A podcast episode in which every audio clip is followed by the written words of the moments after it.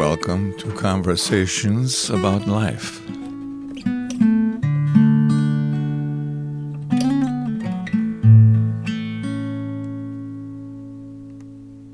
Welcome to Conversations About Life. Thank you so much for meeting with me. I'm here with Deacon Dave. Um, my dad set us up, which I'm really thankful for, and I really appreciate you helping me out as this is a school assignment. Um, but I am also, I've been really looking forward to this interview, and I hope I get something personally out of it. And I hope so too. Yeah. I hope I'm able to share something new for you, um, something unique about the Catholic faith, Yes, yes. and um, looking Yeah. forward to your questions. Can you go ahead give us an introduction to you? This is my first time meeting you, so I can't Yes. introduce you. Um, I'm Deacon David Camden. I am an ordained deacon in the Catholic Church. Um, I was ordained in 1999, so I've been ordained 23 years. Um, I'm married in the Catholic Church. Uh, A deacon can can be married. Okay. Uh, I have three children, okay. sort of grown. It's kind of in between, and um, and my wife is a convert to Catholicism. Okay. And I am a cradle Catholic. I was born and raised Catholic. Okay. My dad was a convert, um, so his whole family um, uh, is um, other denominations.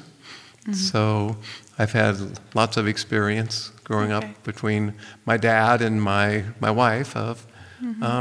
Other uh, Christian denominations. Okay, great. And I already shared with you that I am uh, Southern Baptist or Reformed Baptist. Um, was there a time growing up that your faith became more important to you or more personal to you? Or was it always just grew up Catholic and it was always um, an important value in your family? I think when I was younger, I kind of just, you kind of take it for granted because you kind of do what your parents do. And on Sunday, we, we got up and we went to church. And that was the Catholic thing to do. But I think as I got into, um, and I actually went to public um, high school. Um, for well, actually, from seventh through twelfth grade, I went to public school, so I did not receive the Catholic education in junior high and high school, um, and so, but I, but I really felt, especially maybe when I went to college, and I was kind of on my own, and I had to figure out things for myself, that I was really drawn more to my Catholic faith. And you know, you're on your own for the first time, and you ha- and you're sometimes struggling, and you're wondering where you're going and where you've been, and where um, you know what what's going to knock me down next. And and you know, I just felt comfort in in the church and in in other Christians. So it was Okay. it was kind of in college that I really started to feel more connected, I guess. Okay. When did you decide to be a deacon? Oh gosh. You know, it's kind of funny that when I was young, my, my parents never really talked to me a lot about a vocation, you know, like being a priest or anything like that. But then later, after I went to the seminary, and the, the, the seminary study is a five year program to be ordained a deacon. And um, that's why I'm, wor- I'm working a full time job and Okay. and um, and my mom, when I told her I was going to enter the seminary to become a deacon while still working full time and having kids, she said, "Well, you know, I'm surprised that you never became a priest." And I'm like, "Okay, this is the first time." So sometimes, you know, it's a vocation. Uh, a person that may have an inclination to a vocation maybe is just never asked. And I kind of felt, you know, after graduating college and getting a job and living in the corporate world for 15 or 16 years, that I kind of read an article and saw an advertisement and I talked to my wife and I said, I think I'm called to, oh. to this vocation. And that was in 1995. Mm-hmm. And so then I spent 95, 96, 97, 98, and then in 99 I was mm-hmm. ordained. Okay, very cool. All right. Well, um, what makes you a strong believer that this is truth? I guess a, a believer in your faith. Well, I think that the, the Catholic Church is, um, first of all, it's um, totally scripture based. That um, the Catholic Church cannot teach or believe anything that is inconsistent with Scripture. And so, if you believe in Scripture as the living Word of God, then um, you, we have the Old Testament, which is our Jewish roots, mm-hmm. and you have the New Testament, which is our, our Christian faith.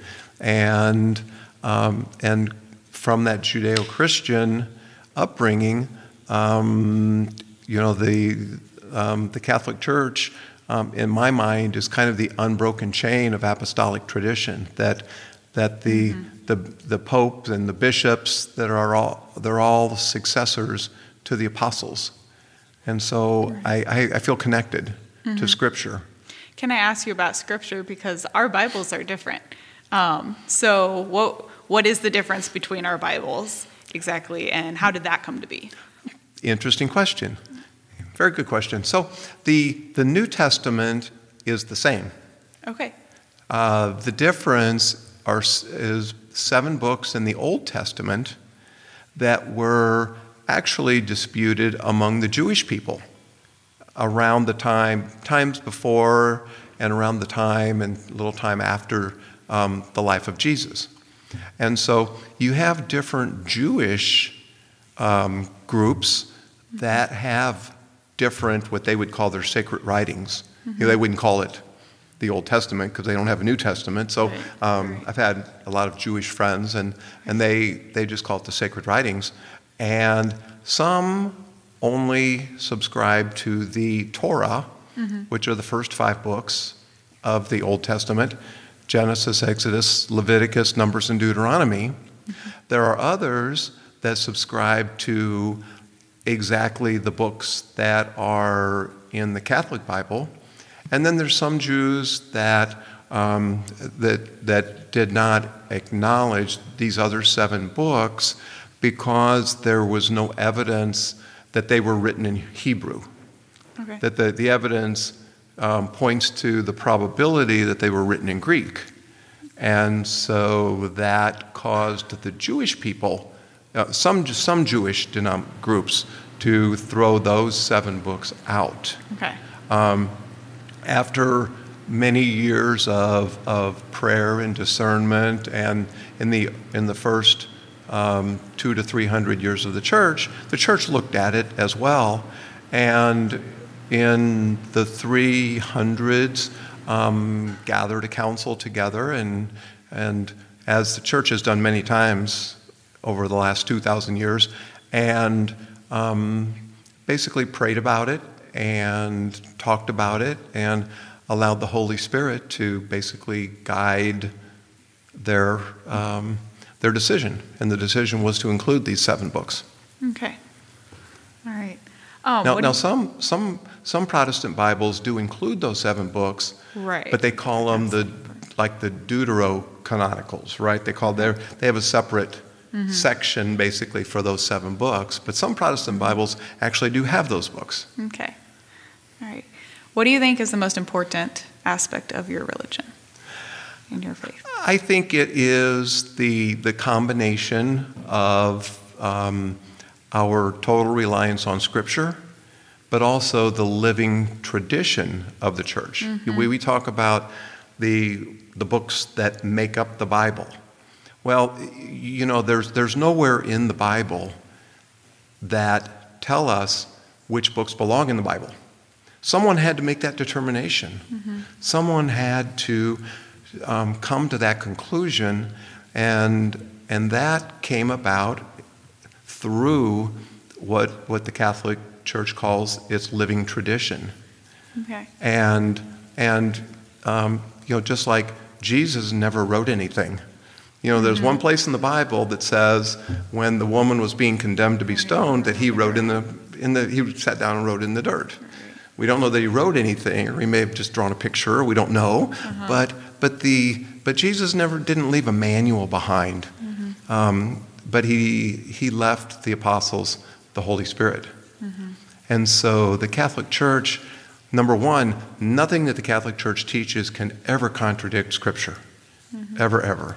And I think that's kind of a misconception that that the, the Catholic Church doesn't follow the Bible or there's some I don't I don't know. Okay. But um, but the bottom line is that um, the Catholic Church cannot teach um, anything, and its tradition cannot conflict with Scripture. Right. But, but we feel that we also need this tradition because the tradition um, over 2,000 years is what has defined for us through the, through the Holy Spirit what books belong in the Bible. Why, what, what books, and we believe the books in the Bible are God's Word. You know, written, inspired um, by God. Um, but that determination still needed to be made somewhere along the line Right. um, doctrines and beliefs such as the Trinity. You know, how, how do most mainstream Christian denominations have a common belief in the Trinity?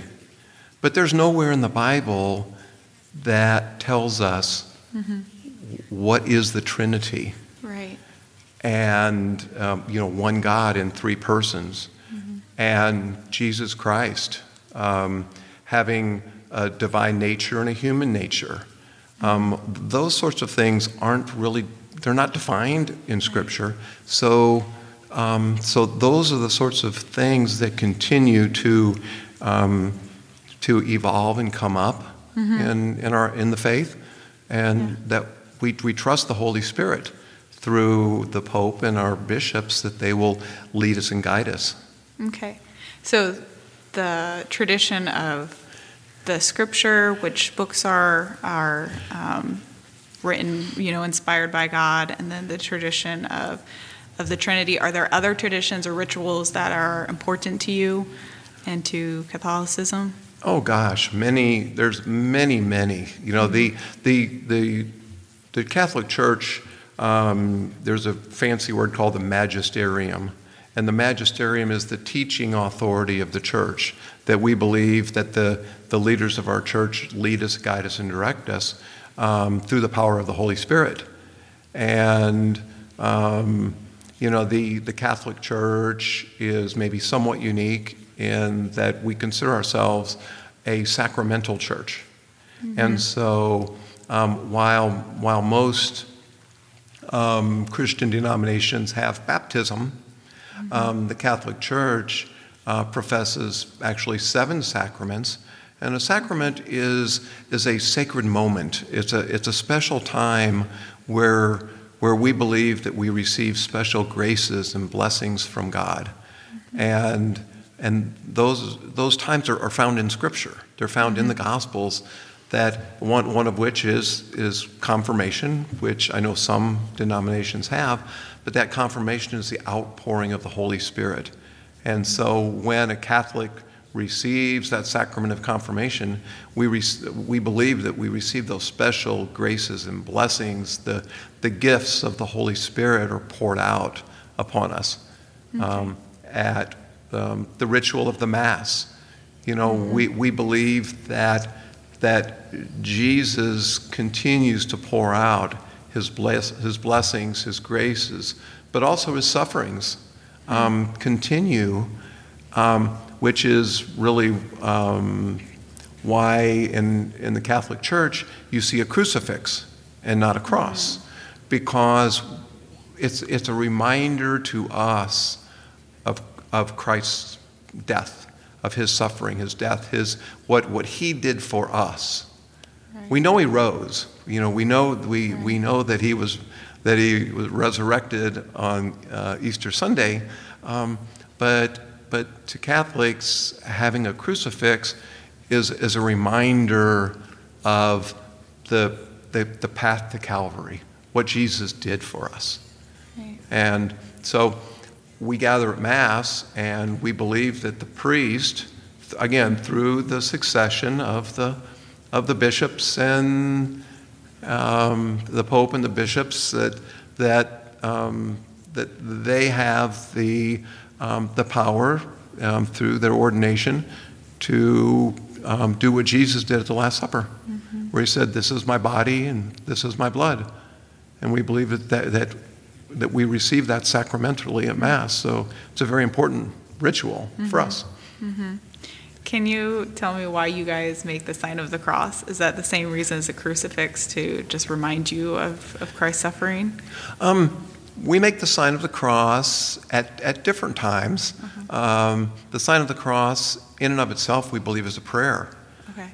That in the name of the Father and of the Son and of the Holy Spirit, Amen. That that in and of itself, that we're invoking the mm-hmm. Trinity, we're invoking God strictly through that prayer. Mm-hmm. But when we enter church, typically there's holy water and a baptismal font sometimes, and and we we bless ourselves and we remi- we remind ourselves of our own baptism, Okay.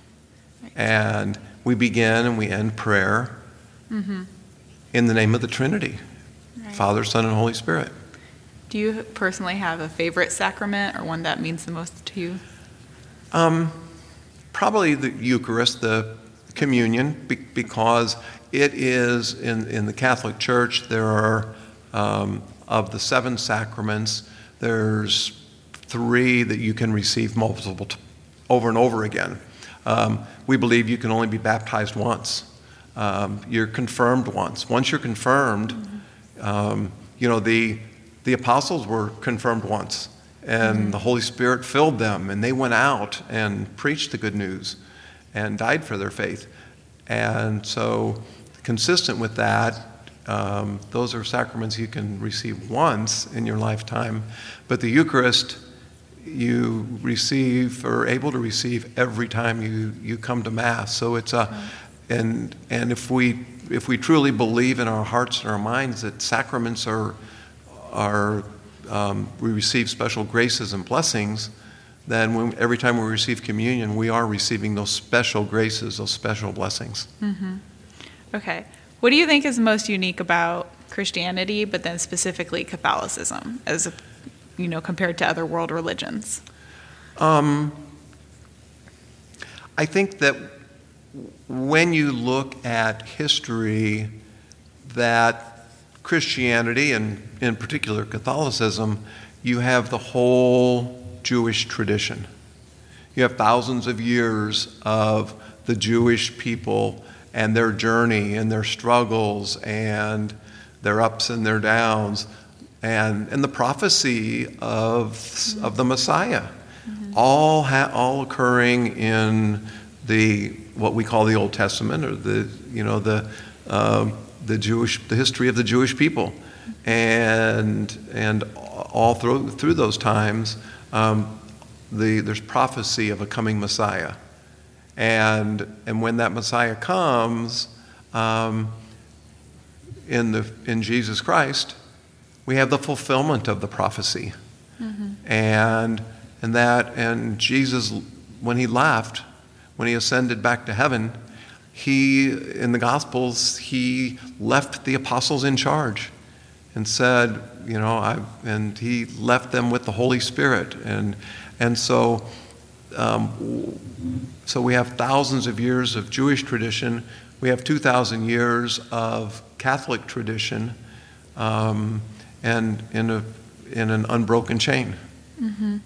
Now, that's not to say in the Jewish tradition and in the Catholic Church, there have been, um, you know, it's a, it's a, uh, it's one of those situations where you love the church, but you sometimes um, frown upon some of the things that happened.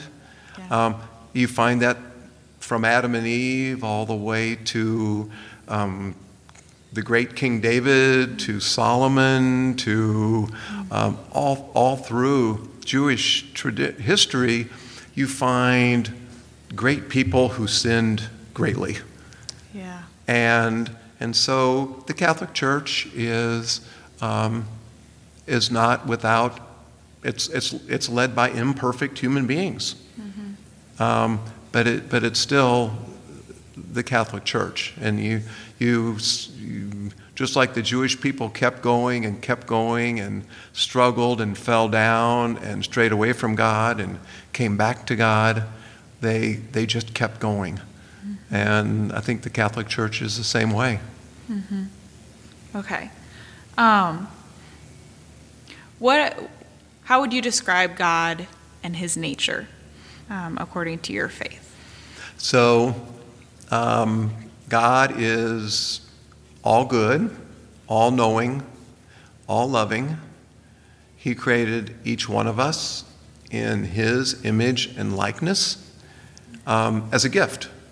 You know, life, life is a gift. And, and so um, sometimes in the Old Testament, um, God can be perceived as one um, not so kind and not so loving, and, and, and sometimes God um, I think God doesn't make things, bad things happen necessarily, but He's also given us the gift of free will. Mm. And by giving us free will, He also has to give us the opportunity to fail and mm. not be the fixer of everything. Mm. And sometimes that's painful, and sometimes that results in painful consequences. Um, in our lives, and bad, bad things happen, um, but that has to be part of free will. Right, right. That was also kind of one, one of my questions was how does your um, faith provide a framework for your world, your worldview, and does it provide a path forward? What is, um, how does it put it? Does it provide a guide for your future? Um, yeah, I think that, you know, everything I do, and it's not always easy, but, um, you know, there's many different ways to pray, but when we pray uh, prayers of petitions, petition where we're asking God for things, mm-hmm. Part of my prayer always has to be not my will, but your will be done. Mm-hmm. This is what I want. This is what I think I want. This is what I think I need. But, but God knows so much more mm-hmm. than I do. And, and again, he's, he's all, all knowing, all loving, all good. And um, sometimes the answer to prayer is no.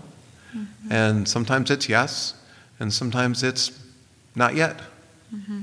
And so uh, I have to remind myself continually, because our faith is a journey, that it, it's, um, you know, God has a plan and God's in control. Mm-hmm. And what I think I want maybe is not what's best for me. Right.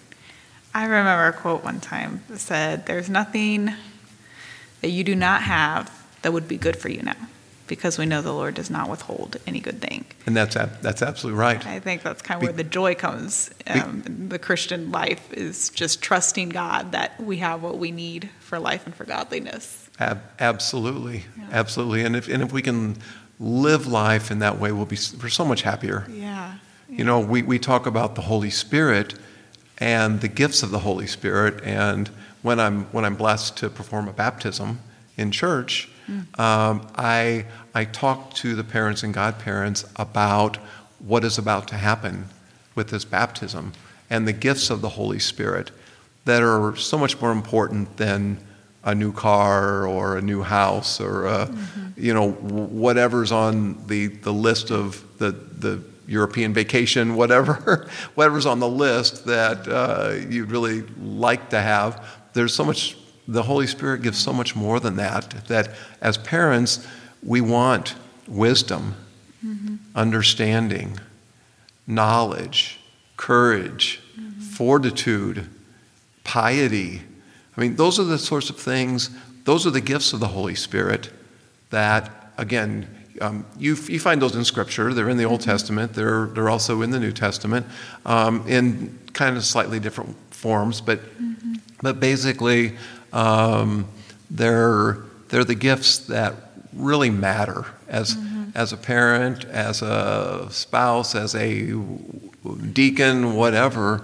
you know, the, the, the most important thing that I ask for is wisdom to, to know, God help me know what to do, mm-hmm. what to think, what to say, what not to say. Mm-hmm. um, um, give me courage to accept whatever the outcome mm-hmm. is. Mm-hmm. Um, help me to understand. Yeah. So those are gifts as, as parents. When I talk to the parents of the child about to be baptized, I said, those are the things you need to be praying for because those are the things that are going to help you raise your child as a Christian. Mm-hmm. So the next few questions have to do with the church's interaction with the world. So, um, how does the church handle societal issues such as um, divorce or uh, teen pregnancy, um, sex outside of marriage, intermarriage? Um, I guess what is the nature of the church's relationship with social, social justice and social movements? We, we actually have in the Archdiocese of St. Louis social justice ministry. Hmm. And, and so it's, it's, a, okay. it's a very important aspect to our faith. And I always, the, the, the first thing that comes to mind is, and, and, not, not all of what you've just said applies, mm-hmm. but, but the, um, but my view is that you, you can hate the sin, but love the sinner. Mm-hmm. And so, um, you know, you talk about teen pregnancy. The, the Catholic mm-hmm. Church opens its doors in many different ways in, mm-hmm. in um, you know, different um, places that a, an unexpected pregnancy, that a teen pregnancy, the parents sometimes just kick the teen out of the mm-hmm. house, and, and we welcome them into you know, sanctuaries that, that we have, that we sponsor, that we fund, that we pay for. Um, we, we assist them um, all through um, you know, having the child and, and even into um, you know, the, the early months and years of, of that child's life. Um, the when you say intermarriage, you like that, interracial marriage or intercaste marriage, I suppose. Oh, I, I the, the, the church looks at every person, born and mm-hmm. unborn, as born in the image and likeness of God. Mm-hmm. That from the time of conception, that that person ha- is infused with an immortal soul, and so all life matters. And, and so um, it, it, would absolutely be, um, it would be, it wouldn't even be conceived that an intermarriage would right. be would be an, an, issue or would be a right. problem or um, you know that that's just something that doesn't even register mm-hmm. um, because um, it's it's unimportant we're, we're all the same. Right, right. Okay. Um, how does the church um, react or provide understanding concerning violence in society? Past violence, future violence, I guess um, uh, wars, especially religious um, wars. So there's a lot there, particularly, as, and, and you can look throughout history and there's, there's plenty of finger pointing that can be done. Mm-hmm.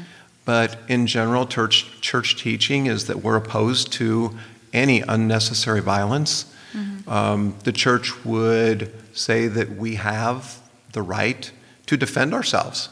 Mm-hmm. And, but, but we don't have a right to initiate violence or violent behavior on anyone um, that's unprovoked. Mm-hmm. That um, there's a, I guess, a, a, question if, if you're in war and if you're, if you're an American, a Catholic American in um, World War II, Germany, and you're fighting for the freedom of the world, mm-hmm. is it okay to shoot? The enemy? And the answer is yes.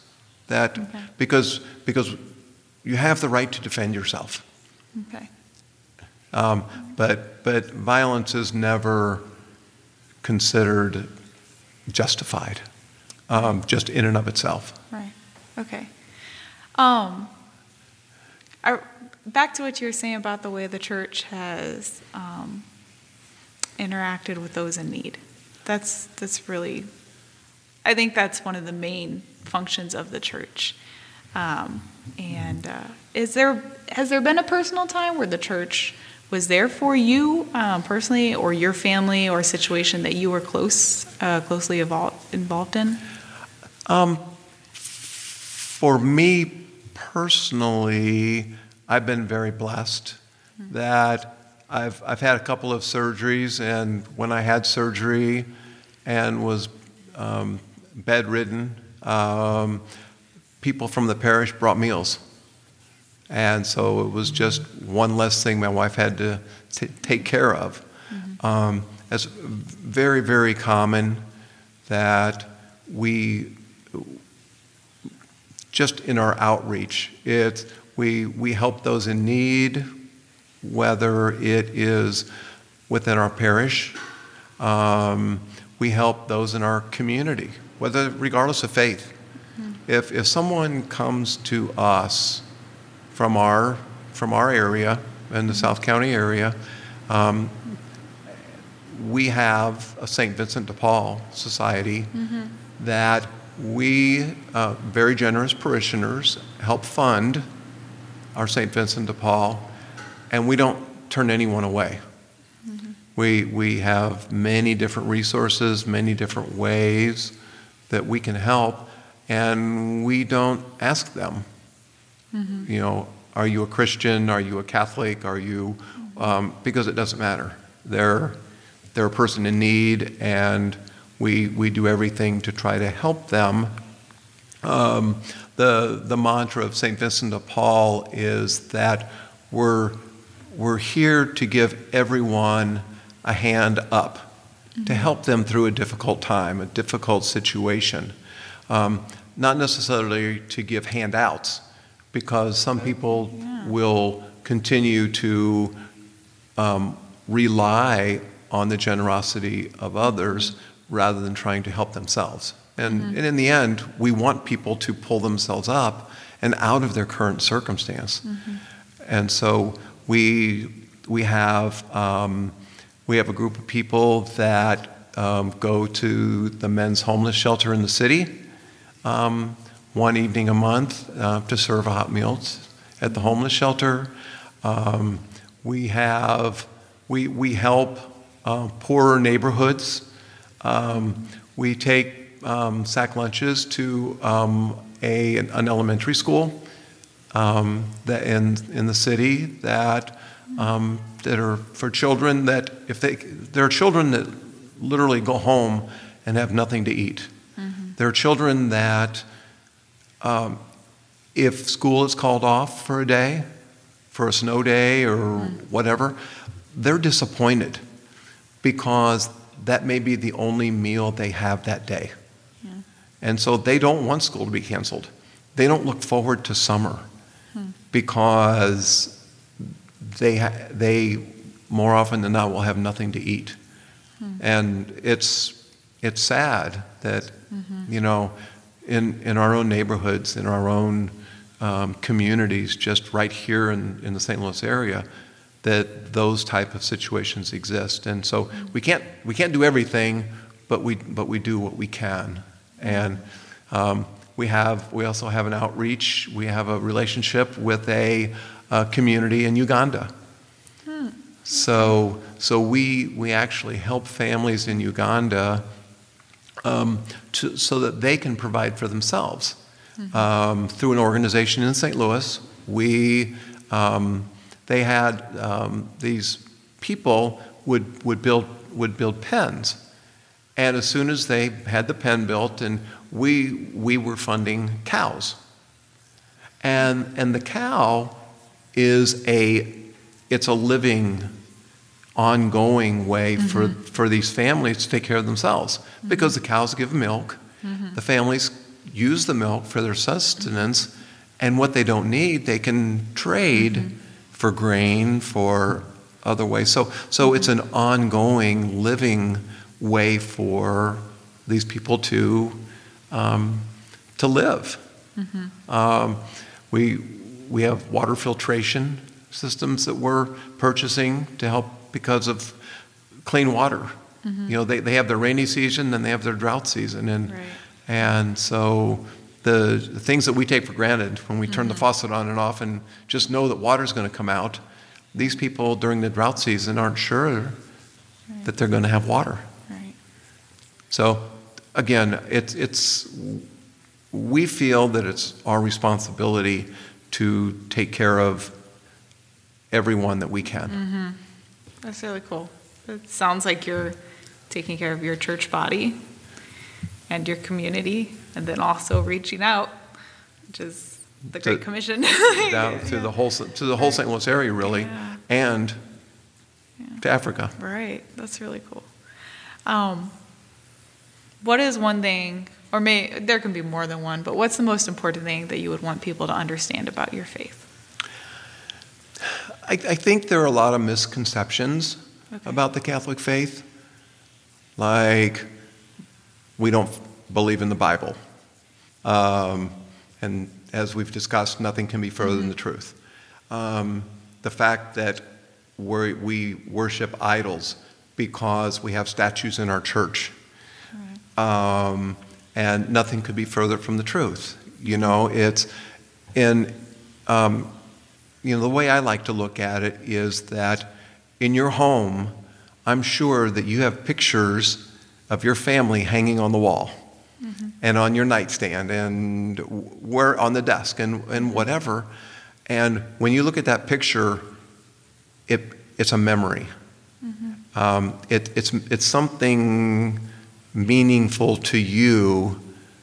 And, and that's the way that I look at the statues. If we have a statue of Mary in our church, it's because Mary carried God's son, Jesus. Mm-hmm. You know, she is the mother of God, mm-hmm. and she's very important. And, you know, we have a particular devotion to her as the mother of God in the Catholic Church, and so you'll find a statue of Mary in most Catholic churches. Um, Catholic churches are named after saints. Um, a lot of times they're the, the apostles. We're Saint Simon. Yeah. Saint Simon the Apostle. And right, right behind you in the corner is a statue of, of Saint Simon. And now, I'm not worshiping that statue. I'm not worshiping the statue of Mary. Um, in our church, we have a statue of Joseph holding the hand of the child Jesus. And it's a, it's a, it's a very important image mm-hmm. of my role as a father and, and what Joseph hmm. provided to Jesus as his foster father, and how difficult that must have been. Mm-hmm. That Joseph knew who his foster son was and, and ra- trying to raise him. It had been a daunting task. And so, so when I look at that statue of Joseph holding little baby Jesus' hand, and Jesus is maybe five or six years old, I'm thinking, you know, it, it, it brings reality to the faith. It, it's not worship, it's, it's not idolizing, um, it's, it's simply um, remembering. Okay. Yeah. That makes sense. And so there's, and there's, there's a lot of, oh gosh, um,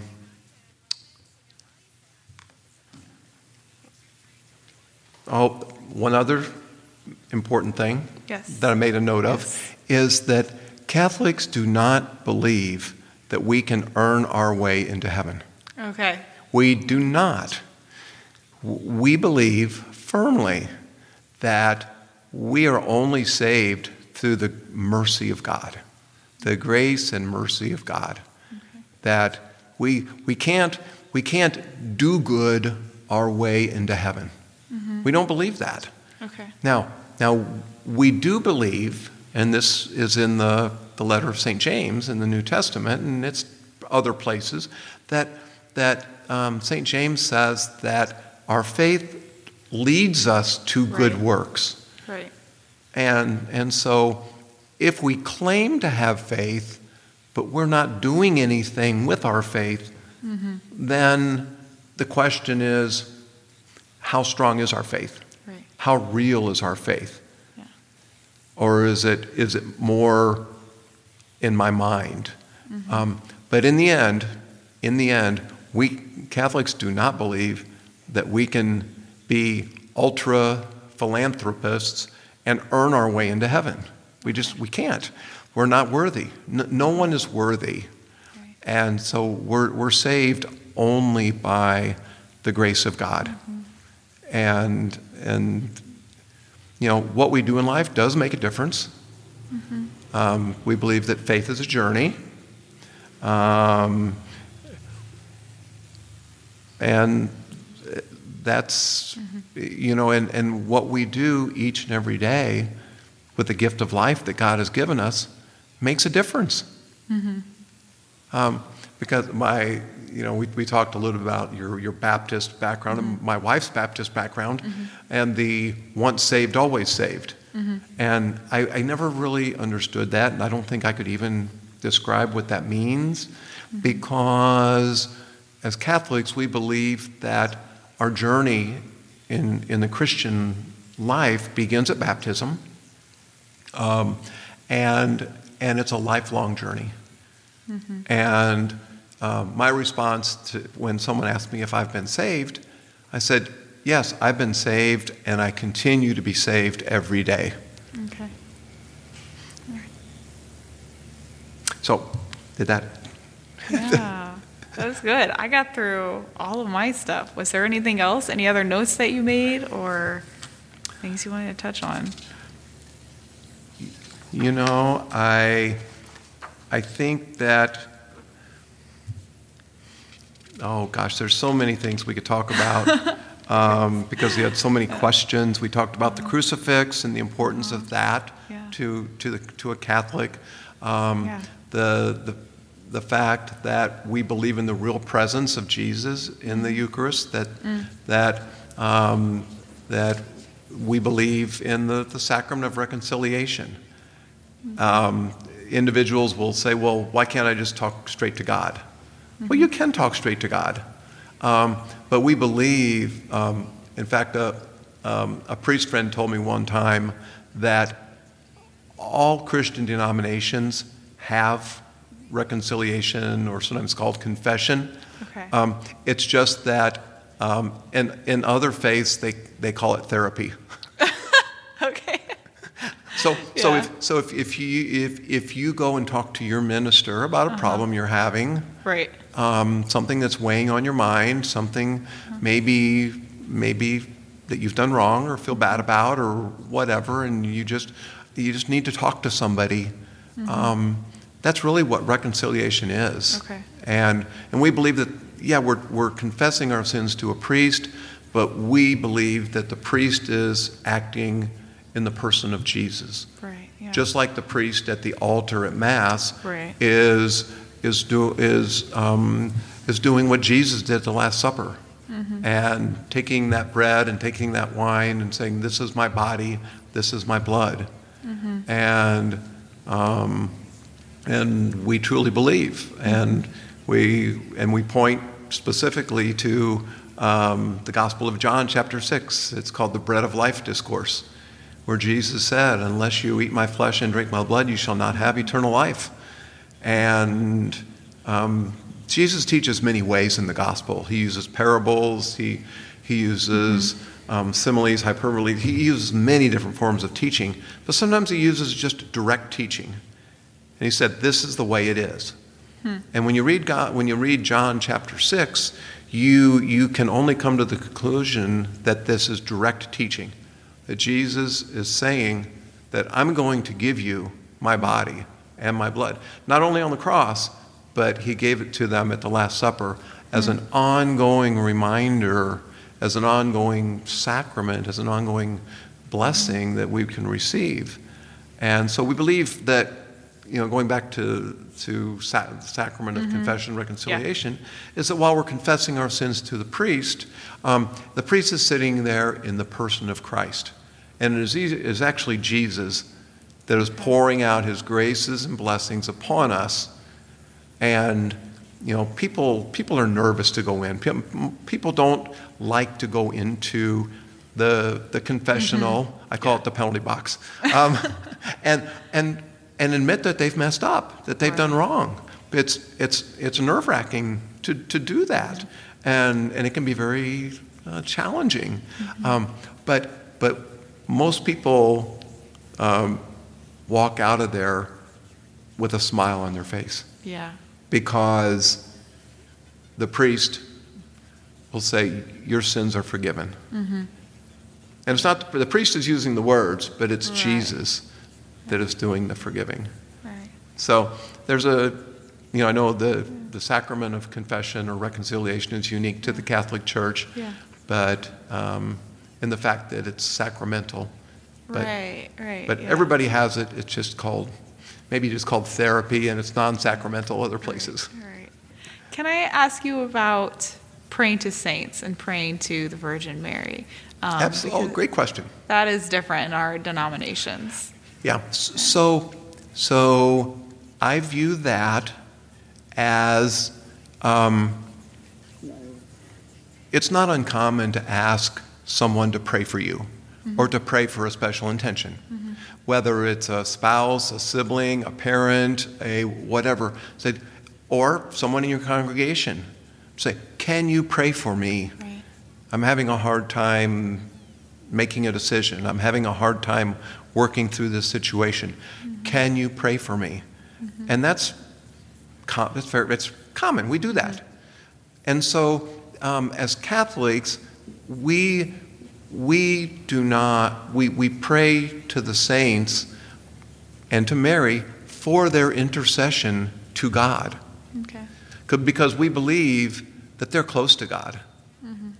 You know, they've already fought the battle, they've won the battle, they're in heaven with God. Mm-hmm.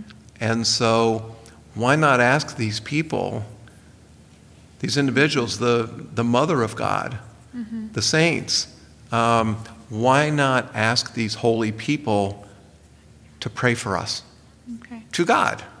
We're not, we're, not, we're not specifically praying to Mary.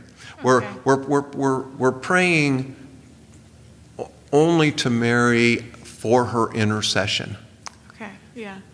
So, so when we pray the Hail Mary prayer, the, the end of it is Holy Mary, Mother of God, pray for us sinners. Mm-hmm now and at the hour of our death. Amen. Hmm. So just that, that very common Catholic prayer. Yeah. Um, you know, the, the first part of the prayer is straight from Scripture, from, from the Annunciation Hail Mary, full of grace, the Lord is with thee. Blessed art thou among women, hmm. and blessed is the fruit of your womb, Jesus. That comes from yeah. the archangel. So, um, so that part's straight from Scripture. Then it becomes, then the second half of the prayer is personal, where we say, Holy Mary, Mother of God. I think we can all agree on that part. And we just say, pray for us sinners. Mm-hmm. So we're asking Mary to pray for us. Okay. Now and at the hour of our death, amen. So that, that prayer is a great example of we're not we're not worshiping Mary and the saints. Mm-hmm. We're not we're asking really for their intercession. Okay because we know that they are close to God. Mm-hmm. Okay. And so, if, if I'm going to ask my wife to pray for me, why would I not ask the Mother of God to pray for me too? Uh-huh. So, okay. but that's, that, that's a really good question because mm-hmm. there is a misconception that, that we're, you know, why, why go to Mary? Why not go straight to God? Right. We go straight to God. You know, I, I, I, pray, you know, one of the questions that we, t- in, that I was looking at mm-hmm. had to do yeah. with the Trinity and how, how would, what role does the Trinity play in my life? And sometimes the, the analogy is that, for me, is that mm-hmm. God the Father creates. Mm-hmm. And so when I take a walk in the park or where I'm out, when I'm outside or whatever I'm doing, I look at all of creation and the beauty of creation, and I think of God the Father because He created everything. When I think of God the Son, I think that He came to redeem. Mm-hmm. Yeah. He, he came to forgive me for my stupidity. And God the Holy Spirit sanctifies. Mm-hmm. God the Holy Spirit makes us holy mm-hmm. and gives us that power, just as the Holy Spirit did on the apostles at Pentecost, mm-hmm. to, to, give them the, to give us those gifts that, that we need to persevere in life. So, you know, that's just the way that I Yeah. kind of my uh, when I when I look at the Trinity and I look at way you know you know who do I pray to? How do I pray? Right, Um, Okay. Yeah. It's really good. Is there anything else you had? so, gosh. Um,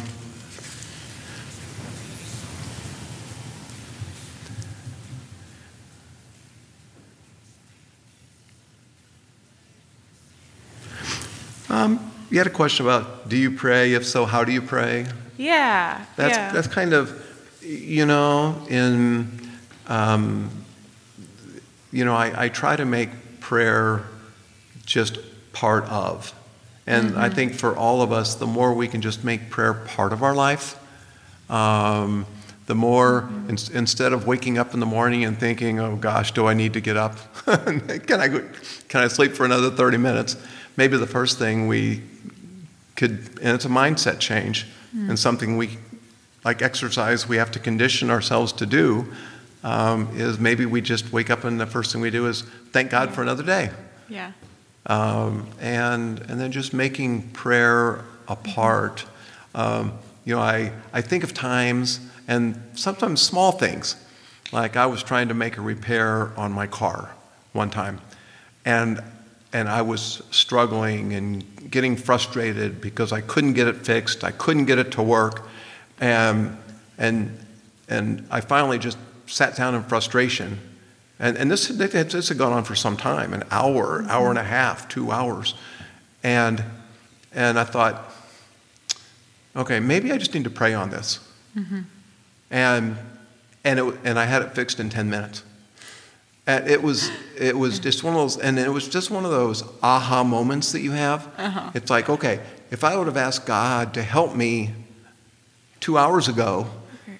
I would have been long done. Yeah. But, but you know, so, you know, we sometimes rely too much on ourselves, Yes. and and we don't trust God. Very much the American mindset. We get sick, and our first thought is, oh, "Okay, I should call the doctor," you know, Yeah. instead of praying for the one who made us. yeah, we- Yeah.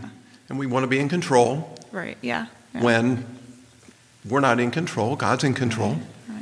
Yeah. and the sooner we realize that, the happier we'll be, Mm-hmm. more joyful we'll be. Yeah. So, as far as like um, pre-written um, prayers, the Lord's Prayer and the Hail Mary, Mary prayer, are those usually used in church, or do you use those personally as well? Um, both. Okay. Um, so um, we have a group of, we have morning mass. We have two morning masses every day. And after the second mass, I, um, the rosary is prayed. And again, that's just a, a, a series of Our Father, Hail Mary, Glory Be. And, and, and, you know, to me, those are meditational prayers. Okay. So, so I um, sometimes I'll find myself when I'm praying the rosary that that maybe um, I may be meditating on a particular um, need or a um, a petition or a you know um, and and so I will um, I feel guilty because it's like oh they just prayed a hail mary and I was I tuned out. And and I think that's okay because because we're spending time sometimes we want to tell God too much and we don't listen. Hmm. We don't spend enough time just listening to God. You know in the in the in the silence of our rooms or our homes of hmm. of of church or wherever it is just take a few minutes 5 minutes 10 minutes whatever it is in your hmm. car and just listen to God because prayer is a communication and it's supposed to be a two way street. And so while it's, it's nice that we have the prescribed prayers, the Our Father, the Hail Marys, the Glory Be's, and there's a, certainly a time and a place for those. Um, Catholics also need to be better at spontaneous prayer, Okay. where, where we just um, talk to God, a conversational. Mm-hmm. And, and then there's times just to listen. Mm-hmm. Because God can't talk to us if we're too busy talking to Him. Mm-hmm. And Yeah. so if, we, if we're allowing so much noise of our cell phones, of social media, of, of, of taking all of our prayer time to tell God what we want, um, and you know, there's different types of prayer. There's uh, prayer of praise, where you just give praise to God. There's prayer of thanksgiving, where we give thanks to God. Uh, there's prayers of petition, where we ask God for stuff. Um, but then we need to take time just to listen. And you know, sometimes I like to go into church when it's nice and quiet, and Yeah. and and I I just go in there and I just sit and I try to clear my mind. I try to not think about everything I have to do or places I have to be or what's next on my agenda or whatever, but just empty my mind and and just try to listen to what God wants to tell me. The Catholic faith also seems to um, have an appreciation for architecture and art that I think our denomination has missed out on. At least I feel as if, um, I mean, when you visit the Cathedral Basilica in St. Louis, it's a holy place. And there is space to sit and be in awe of the beauty and um, the music and the just the artwork. Um, do you have something to say about that as far as like art in, in the place of uh, your faith? Well, you know, again, I, I think it, it seems that um, it goes back to the, the Catholic faith being an unbroken chain from Adam and Eve all the way to today. Okay. That, that we have that, that apostolic tradition. We have, the, we have the, the Jewish tradition in common, but then I think oftentimes the, the, the, the beauty of the first 1500 years of Christianity is lost beyond the Catholic faith. Um, because it was around the year 1500 that the Protestant Right, right. Reformation, split. and, and there, was, there was so much that happened in that, in that first 1500 years. There were, there were hundreds of heresies, which were, you know, different individuals would come forward and say, well, Jesus was not, um, uh, was not the Son of God. He may have been God, but he was not the Son of God, or, or he's not equal with God, or um, th- there are any number of heresies that, um, that the Catholic Church in the first 500 years at least and more that, that had to refute and say, no, that's not right. That's, that's not what we believe. That's not what our Christian faith tells us. And so there's, there's a whole 1,500 years of, of, of Catholic Christian history and architecture Right. that is often missed. Yeah, yeah.